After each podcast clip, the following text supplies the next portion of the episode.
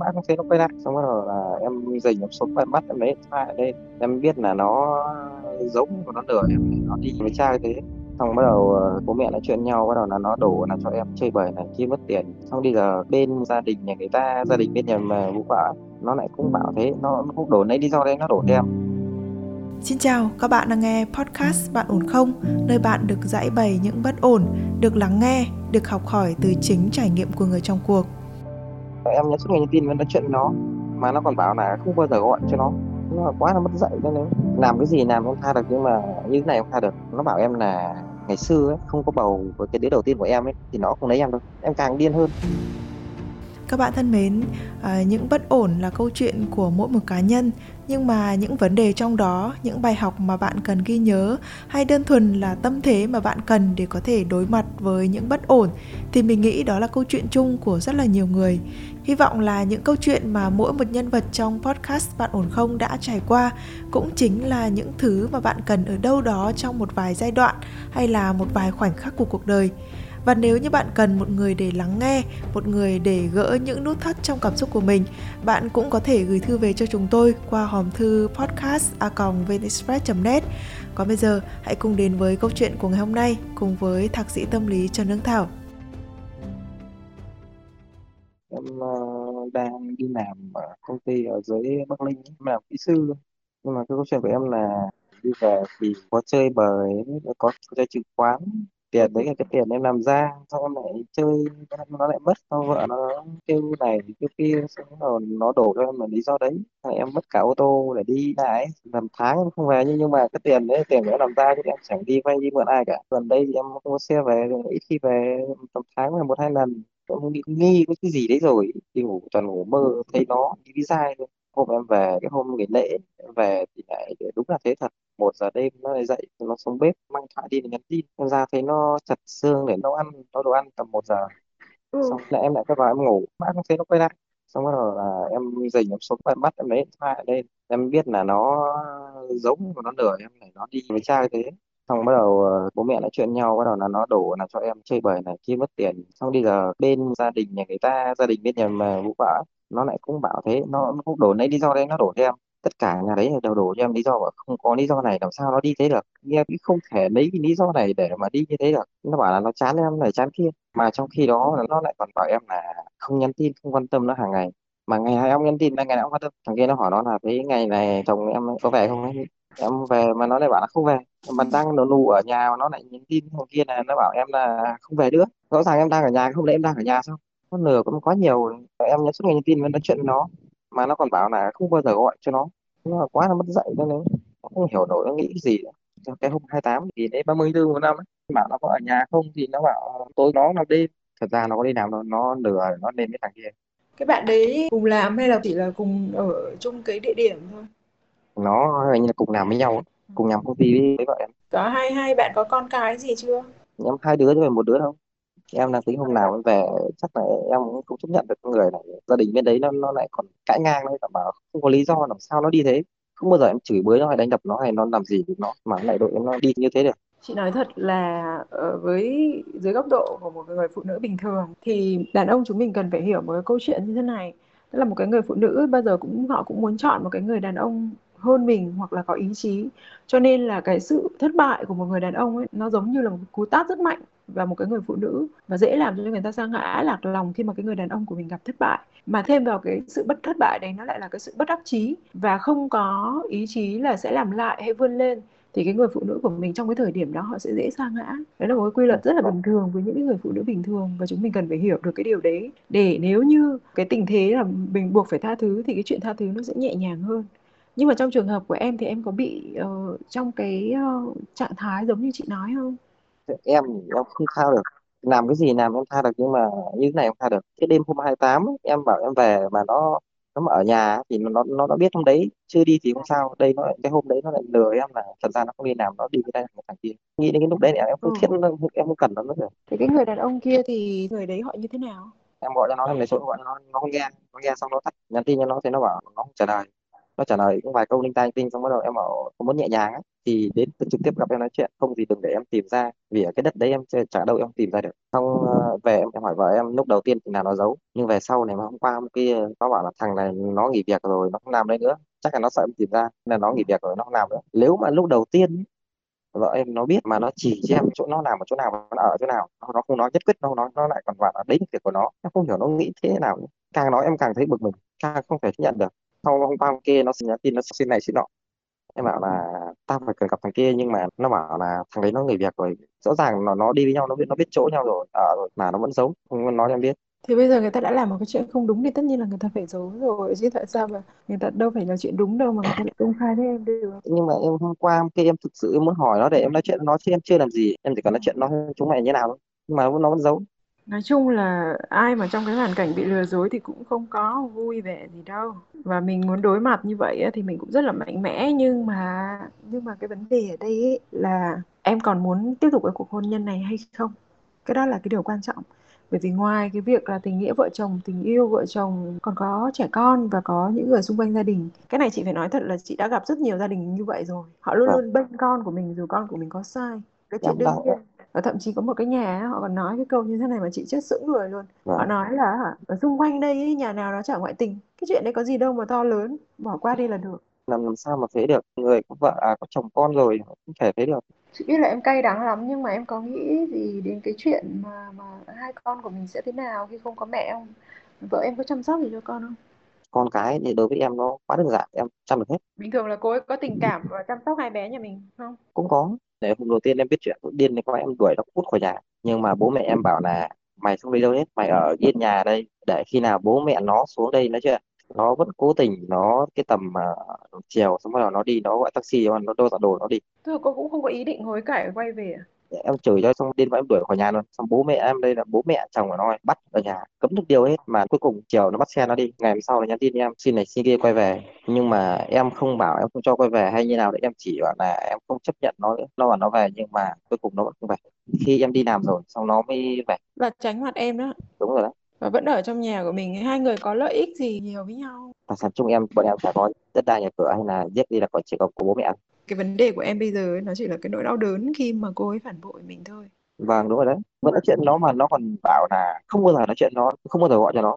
Nó có cố nạn đâu thì người ta đã ngoại em tình thì người ta phải đổ lỗi chứ. Em có biết là mấy ông đàn ông đi ngoại tình thì thường hay nói gì đến con gái không? Vợ chồng anh không hạnh phúc. Cô ấy không quan tâm chăm sóc anh. Thì bây giờ ngược lại cái Đó. trường hợp này nó cũng sẽ là như thế. Cho nên là mình không có thể nào oán trách được là tại sao họ lại nói sai sự thật. Họ nói sai sự thật để mà đạt cái, cái mục đích của họ chứ để biến họ thành nạn nhân thì lúc đấy thì mới lấy được À, tình cảm của bên kia. Chứ không có một cái người bình thường nào lại đi dây vào một cái người mà đã có gia đình và đang hạnh phúc cả. Chẳng có vâng. ai như thế cả. Chẳng lẽ là gia đình anh rất hạnh phúc hoặc là gia đình em rất hạnh phúc nhưng em vẫn thích cặp bồ? Nhưng mà cái câu chuyện ở đây ấy, nó không phải là cái người vợ đó hay là cái người tình nhân đó. Mà cái vấn đề cốt lõi ở đây chính là bản thân em này bởi vì chúng mình ấy không giải quyết hai cái người kia đi chăng nữa. Mà chúng mình không giải quyết được chính bản thân mình ấy thì nó vô nghĩa lắm. Nhưng mà em có làm gì? Chả làm gì sai làm gì đâu. Ừ thì chị đang nói là mình giải quyết về mặt cảm xúc và và đưa ra những quyết định của mình ấy. Chứ không phải là mình cứ đi đuổi theo hai người kia để hỏi tại sao chúng mày lại làm như vậy với tao. Nhưng mà nó nói với bố mẹ nó là em sai em sai này cái kia em chưa đạt được mức độ đấy. Những cái thứ em mất là em làm ra chứ em không có gì xin. Ờ, mình hơn 30 rồi phải không? Em năm nay là 29 tuổi Ừ, tức là mình hơi bị vội này, mình bị chi phối bởi rất là nhiều những cảm xúc, chứ thiếu đi sự quyết định mạnh mẽ của lý trí như là một cái người đàn ông mà họ đã đàm tính lại. Và cái sự đàm tính này nó rất là quan trọng trong cái việc là để giải oan cho mình. Bởi vì một cái người mà mà mình luôn luôn nóng vội, mình luôn luôn có những cái phản ứng nhanh và mạnh trước bất kỳ một cái vấn đề gì xảy ra ấy, thì cái thái độ của xã hội xung quanh khi nhìn vào sẽ là mày là người có lỗi mày đang sai này cho nên mày mới như vậy. Cho nên trong bất kỳ một cái sự việc nào ấy khi mà xảy ra sai ấy mà cái thái độ của em bình tĩnh ấy thì nó sẽ giải quyết được tất cả mọi thứ và sẽ làm cho người ta có lòng tin ở mình. Lúc đầu cái hôm đầu em biết thì em không nói gì đâu em để cho nó tự nói rồi. Nhưng mà càng về sau nó càng nói nó càng làm em bực. Chị biết cái hôm đầu nó bảo em cái gì không? Nó bảo em là ngày xưa ấy, không có bầu với cái đứa đầu tiên của em ấy thì nó không lấy em đâu ừ. em càng điên hơn. Không hiểu sao nó lại nghĩ như thế cơ. Tại vì là khi mà đã đến đường cùng rồi thì người ta sẽ tổn thương nhau.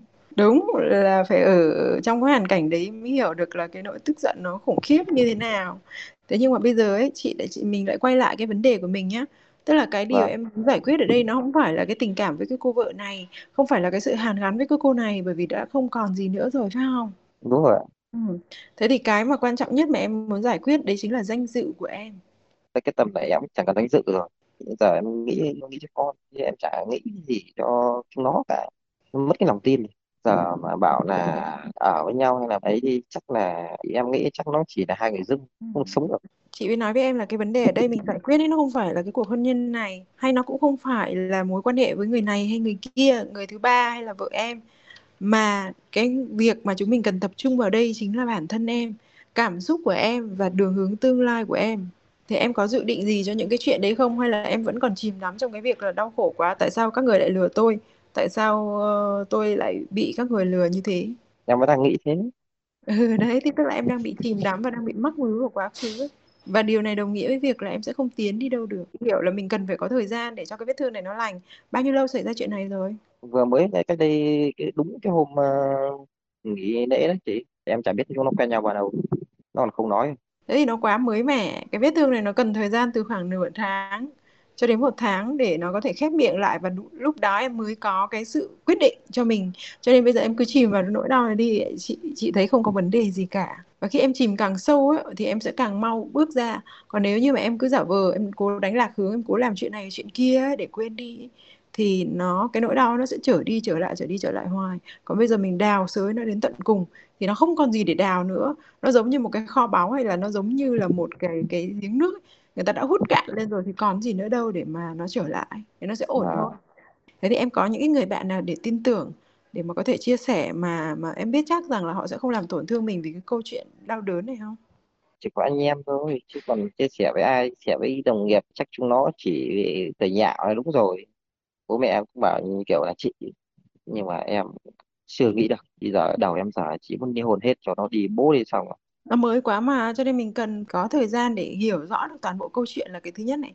Cái thứ hai là mình sẽ đi đến tận cùng của cái nỗi đau này bao gồm cả việc mà em đang phân tích ấy, là những cái câu hỏi mà nó cứ trở đi trở lại với em từ nãy giờ tại sao tôi lại bị như thế này? Tại sao tôi lại bị lừa dối? Tại sao cái người phụ nữ đó lại thay đổi? Tại sao ờ, các người lại lừa dối tôi?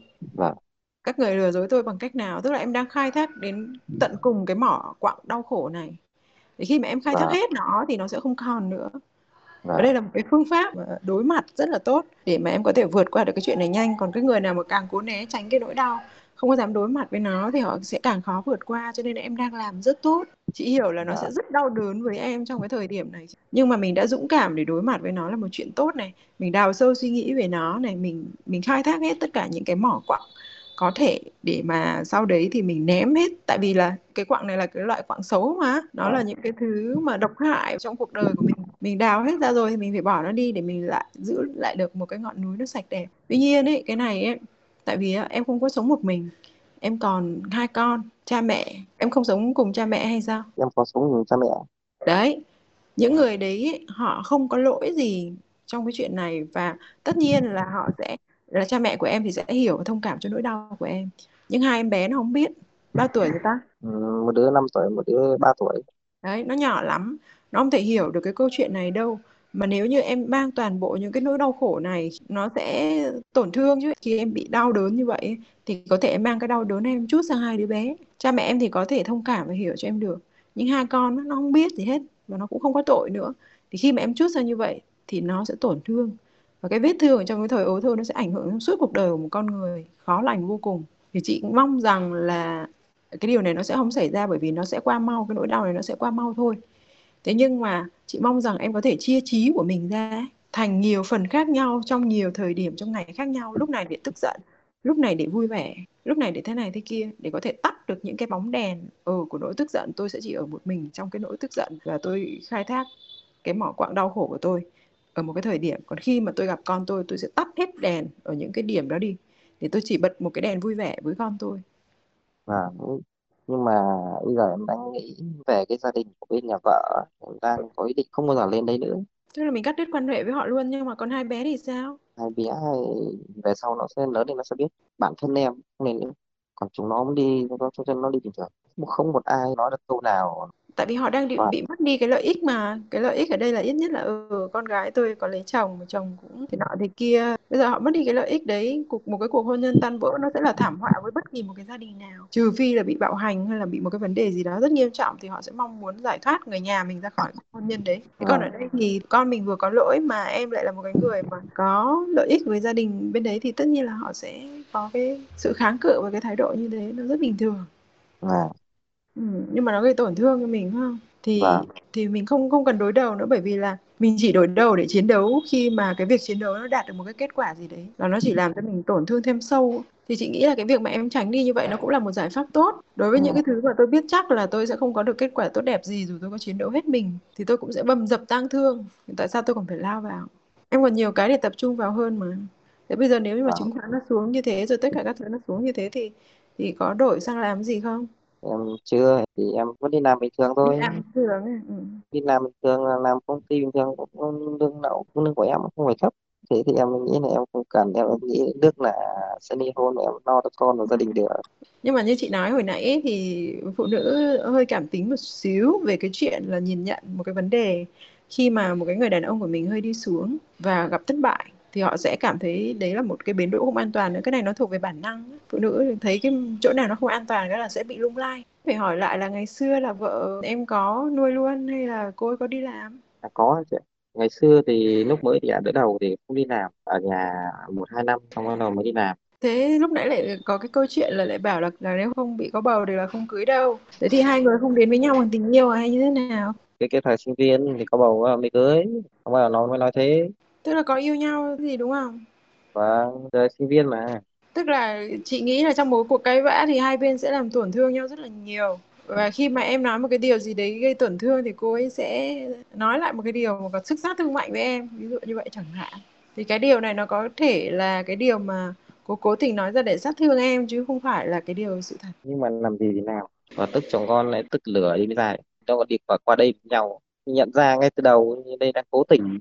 thì người ta đã làm một việc sai người ta phải giấu và người ta phải lừa thôi. Chứ bây giờ chả lẽ lại bảo là anh ơi em bị như thế là em chán lắm rồi em đi với trai nhá. Bây giờ nó chỉ có ba cách cư xử. Cách thứ nhất là không làm chuyện sai trái thì cái điều đấy là đã không được rồi. Cái thứ hai ấy, là người ta sẽ làm chuyện sai trái một cách lén lút. Đây là điều mà mọi người thường làm. Và cái thứ ba là người ta sẽ làm cái việc sai trái một cách công khai. Tức là người ta nói thẳng vào mặt mình luôn là u cái đồ tồi tệ. Tôi chán anh lắm rồi tôi sẽ đi với người khác. Em muốn chọn cái gì?